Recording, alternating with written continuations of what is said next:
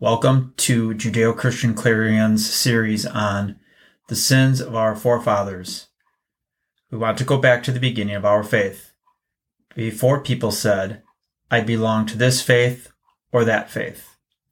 We want to discover how we got to this point.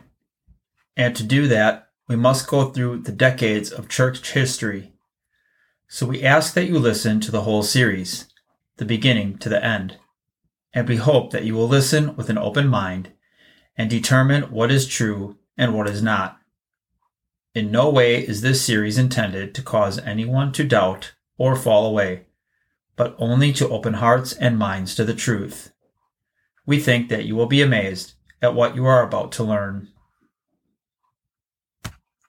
Part 4 Simon Magus and Nero. Simon Magus was the first Gnostic and he had many followers. These people pretended to be believers in Messiah, but they embraced the superstition of idolatry. We first find him in Acts 8 9 through 13 and 18 through 24. Now, a man named Simon had previously been practicing magic in the city and astonishing the people of Samaria, claiming to be someone great. And all the people from small to great, were paying attention to him, saying, This man is the power of God that is called great. And they were paying attention to him because for a long time he had astonished them with his magic arts.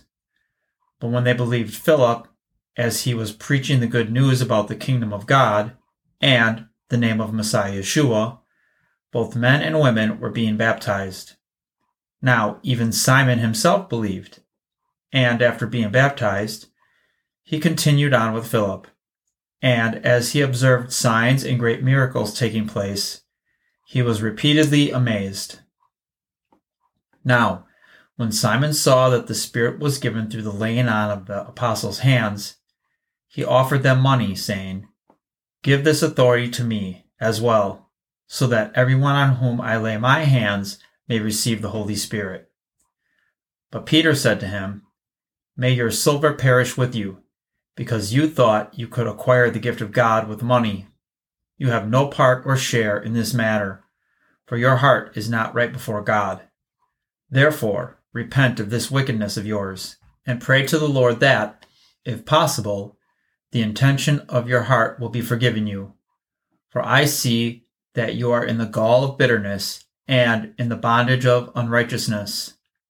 But Simon answered and said, Pray to the Lord for me yourselves, so that nothing of what you have said will come upon me. In 62 Common Era, no sooner did Paul leave Rome, Simon Magus arrived. Magus, now in Rome, could reach many believers and deceived them back into their original thinking and lifestyle. Simon Magus came to Rome to spread his heresies and found success among the God fearing Gentile believers. He turned them from the true faith and impressed the people of Rome with his satanic miracles. He was a powerful sorcerer and a master in illusions, which won over many people. Those who followed Magus, the magician, or should we say, false teacher, taught his followers, who Paul just converted, to fall down before his image and worship with incense, sacrifices, and libations. He used philosophical dualism of the Greeks, and he retold the stories of the Torah. He even took the teachings of Yeshua and turned it into something completely different. In the new enlightened world of Simon Magus, the God of the Jews became an evil angel and Yeshua was not the son of the God of the Jews, but the son of a higher God. He was the first to teach the cancellation of the Torah. This laid the foundation for Christian Gnosticism. It used the scriptures in reverse to prove the exact opposite of what they were saying. Isaiah speaks of this in Isaiah 5 18 to 20. Woe to those who drag their sins behind them like a bullock on a rope. They even mock the Holy One of Israel and dare the Lord to punish them.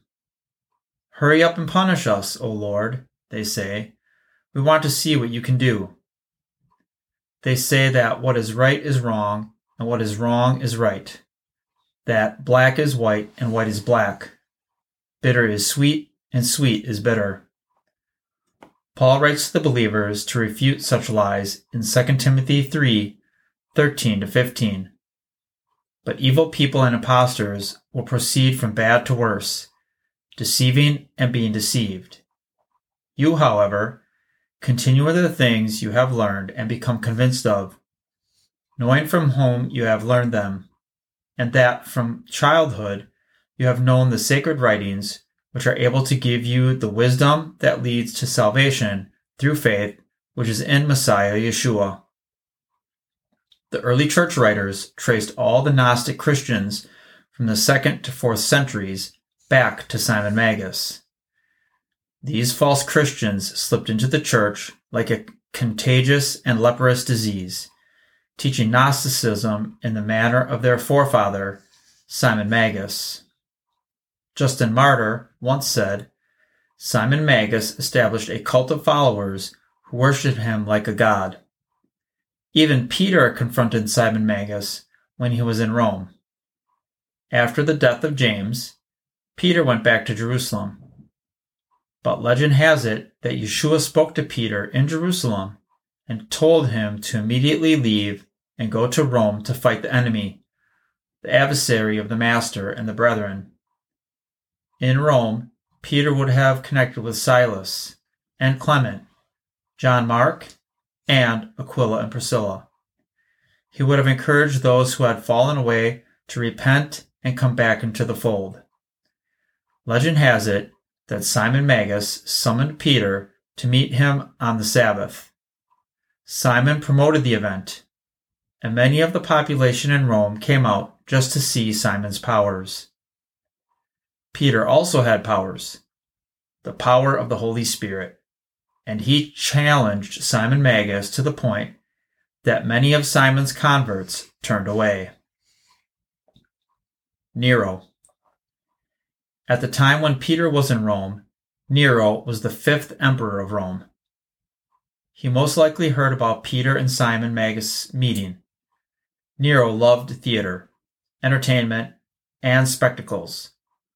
Legend has it that Peter and Paul were imprisoned at the Mamertine prison, and it was from the, here that Peter and Paul were led to their deaths. Parts of this prison still stand today. Nero had his Maximus Circus, where he made sport in killing many Christians. It was here that Peter was crucified. An 80 foot Egyptian obelisk of red granite was in the center and a gilded ball sat atop of the monument. This obelisk still stands today at the Basilica of St. Peter. The Maximus Circus is now Vatican Hill.